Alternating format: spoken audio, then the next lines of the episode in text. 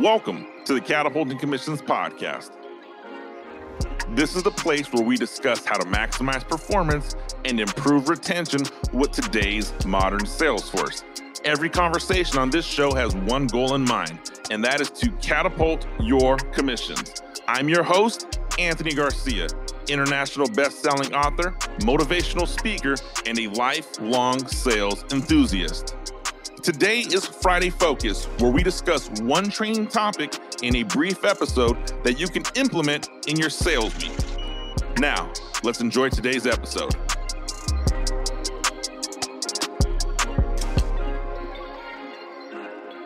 Losing control of the conversation is causing you to lose more deals.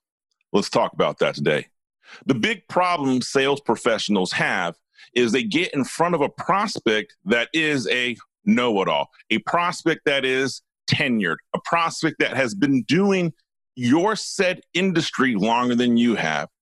And every now and then, maybe more often than not, you come across a prospect that is going to try to control or dominate the conversation. You see, this prospect is going to want to flex his or her mental muscle to demonstrate that they know more than you or they're genuinely a person that likes to talk a lot. And so you'll have a sales call where you're sitting and chatting and talking with your prospect, trying to present your product and service. And in doing so, you realize you're answering a lot of questions and not extracting enough information. That there's a problem. So, how do you handle a customer who is completely dominating the conversation? It's real simple. You have to control the conversation by asking questions. Bottom line, I know it's not groundbreaking, but we're going to talk about that a little bit more in depth.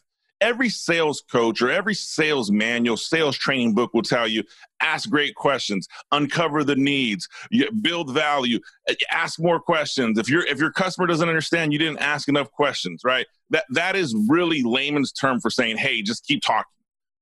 When I'm telling you to ask questions to gain control of the conversation, what it means is if your customer is going to have questions or concerns or statements or anything in the conversation that isn't relatable to what you're talking about, or it is relatable to you're talking about, the response is the same. You answer, you engage, and then you ask a question back. And by doing so, you can take a series of three or five questions and steer your conversation to the direction you want it to go in.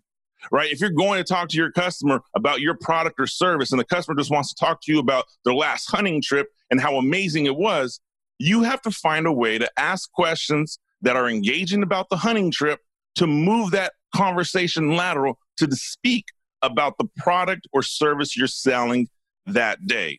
So, again, anytime someone comes to you and is controlling the conversation and they're making statements and they're cutting you off, it's, it's really simple. Acknowledge the statement, inquire for more information, follow that up with an additional question that moves the conversation in the direction of your sales presentation. That's how you do it.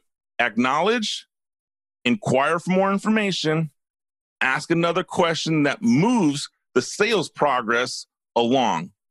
Don't ever allow yourself to feel uncomfortable with having to ask challenging or difficult questions. We're sales professionals.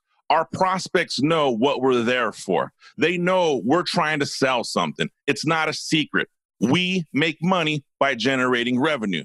So I'm going to ask a series of questions mm-hmm. that that steers my prospect from the left to the right or from far left field to where I want them to be in this conversation. Now, just because you're asking questions doesn't mean that that's the holy grail of maintaining and controlling a conversation. The next problem that happens with that is as you start to ask questions and you're redirecting the conversation, you may get answers that you don't care for. Hey, how satisfied are you with your product or service? I'm great. Thanks for asking a yes or no question. I've seen it happen hey, walk me through your process, your current method. I do this and this, and I'm very happy. So you get a new problem when you start asking questions that you may not have the answers for, or that may be roadblock questions, meaning you ask a certain question, it creates a new roadblock, and you have to navigate around that. And in order to get around that newfound problem of asking the wrong questions, a lot of that comes into the pre call plan. A lot of that comes into the research that's done months, weeks, days, hours, whatever your sales cycle is, but it's done before the sales appointment. It's not done in the middle of the appointment. If you show up to a sales call and you are unprepared, your prospect's gonna tell. Your prospect can tell and genuinely understand that you are unprepared. And by showing up unprepared, you are demonstrating you are not dedicated to your craft and you're not dedicated to providing a solution to your prospect. Really simple. Keep control of the conversation by asking engaging questions and by asking a series of questions that acknowledge, inquire for more information, and ask a question that's relevant to your business to move your conversation along. Have your questions thought out in advance, and that's typically done during the pre call phase. I'm Anthony Garcia. That's what I got for you guys this week. Do me a favor, subscribe to the blog below, leave me a message in the comments. I'll talk with you soon.